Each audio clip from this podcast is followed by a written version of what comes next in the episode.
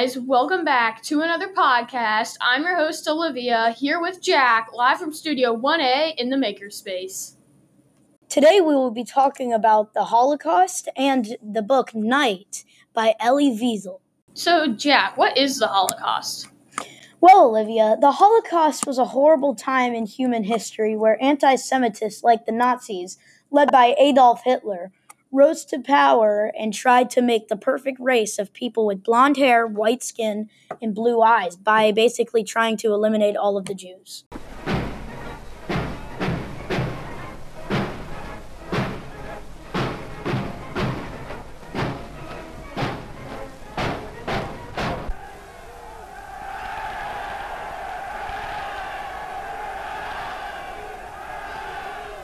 Es ist das Unglück der Menschheit, dass ihre Führungen nur zu oft vergessen, dass die letzte Stärke überhaupt nicht in den Divisionen und Regimentern und nicht in den Kanonen und Tanks liegt, sondern dass die größte Stärke für jede Führung im Volke selbst liegt, in der Einmütigkeit eines Volkes, in der inneren Geschlossenheit eines Volkes.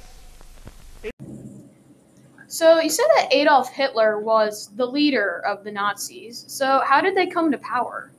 I think the Nazis and Adolf Hitler came to power because post World War One in Germany was a weak time in their government, and um, Adolf Hitler also kind of persuaded them to vote for him to become chancellor because he uh, he was a very strong public speaker, and he um, he also once he had his power elected as chancellor, he kept it throughout the Enabling Act, which basically made him a dictator. Yeah, and remember, like, he.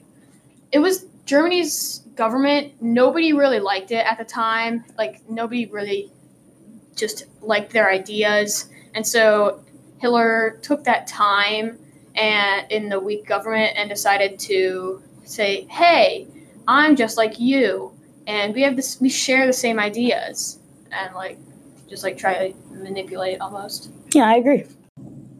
So, Olivia, I was wondering if you have heard of some of the terrible, terrible things that the Nazis did to the Jews completely inhumanely.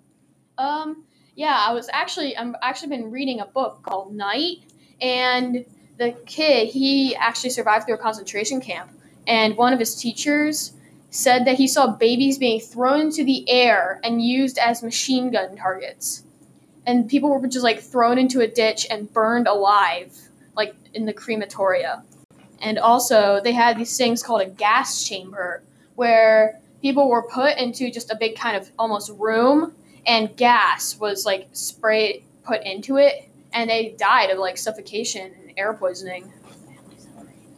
And also they had selections where the nazis like chose people that they thought would be good laborers and people that they thought would that weren't even worth living anymore.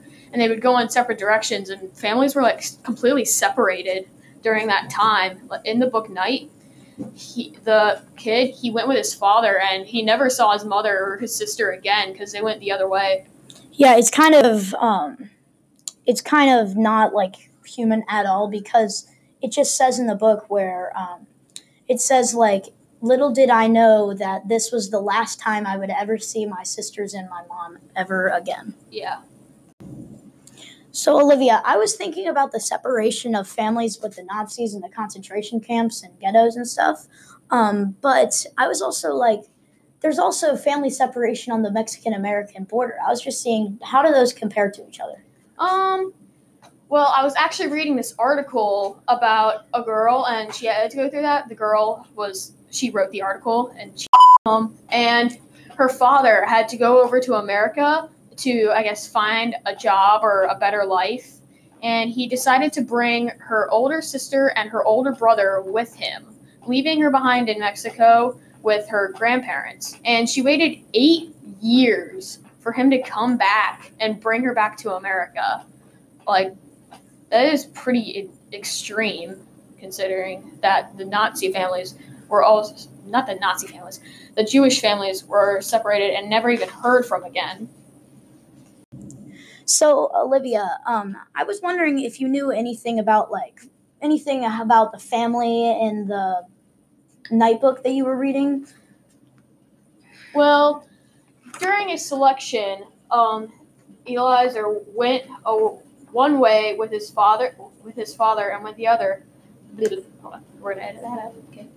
Eliezer went one way, and his father went the other, and he started to panic. But somehow chaos broke out, broke loose, and his father and other people were able to sneak to the other side. So you get, and many times in the book, he starts to panic because he thinks his father is going to leave him. Because in one another selection where they had to run through, um, his dad got selected to go to like leave the camp, essentially probably get killed, and his father says his father decides to give him a spoon, a pocket knife, and some rations, and uh, his son is like, "No, don't leave me," or and something like that. But his father gives it to him anyway. But somehow during during it, he was able to sneak away and get back to him. Well, that is truly heartwarming. That is very touching that a dad could have done that throughout this really hard time in his life and probably even worse in his son's life. Yeah. And also in another part of the book, they were all of the people were condensed into cattle cars, okay? But the they did the cattle cars didn't have any roofs and it was snowing. And so they made multiple stops to load off the dead. And one time when they were loading off the dead, the people grabbed the dad because they thought the dad was dead. And they were about to throw him off, but the kid was he like latched onto the dad and he started screaming and he was like hitting his dad just to make him wake up. And Well, did he wake up? well, yes, he did wake up. Well, that's great. I'm Fantastic. Also, I'm pretty sure that during the cattle car things, um, when he when people died, they didn't even take the time to stop the train and throw them out. Yeah, they I'm just pretty sure threw them out the moving door. Yeah, I'm pretty sure the Nazis just risked their lives to throw dead people out of a train. Yeah, That's kind they didn't care about the Jews at all. yeah, that sounds kind of dumb in my opinion. That's just my opinion.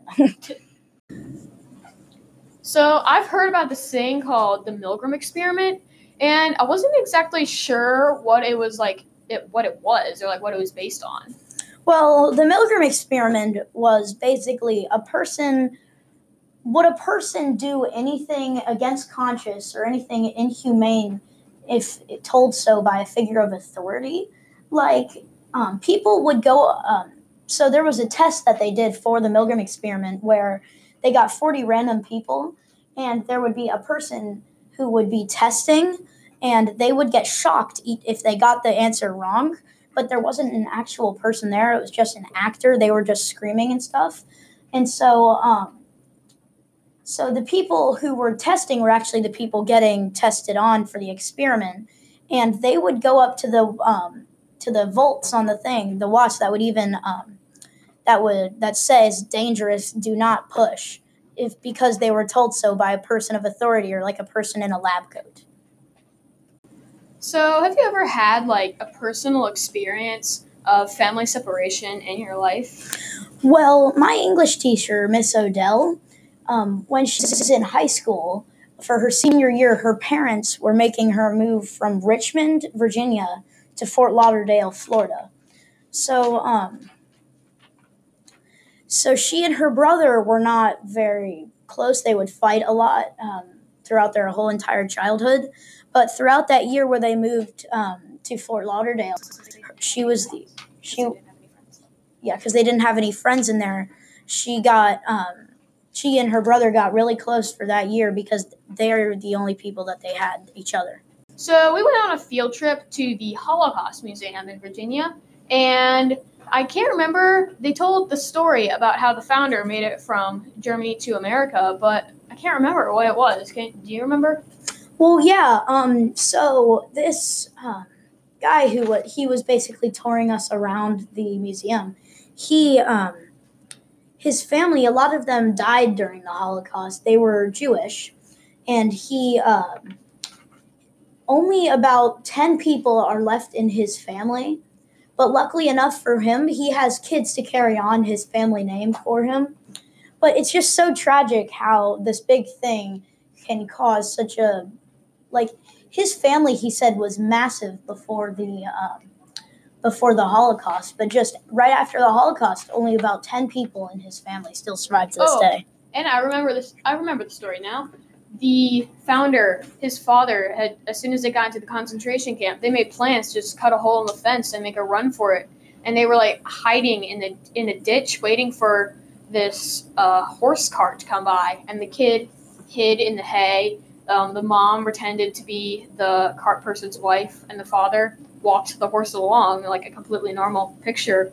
And without them surviving that, that and escaping the camp, that museum wouldn't even be there today. Well, it looks like we've run out of time. Jack, did you enjoy ta- talking about family and the Holocaust? Yeah, I don't really know if I'd enjoy talking about the Holocaust, but talking about family was certainly fun. We learned how families can get closer throughout Miss Odell's, my English teacher's uh, senior year in high school. But trying to wrap things up, that yes, I did have a fun time talking about the family and the Holocaust with you. Thank you for inviting me here to Studio 1A in the Makerspace. And you're welcome.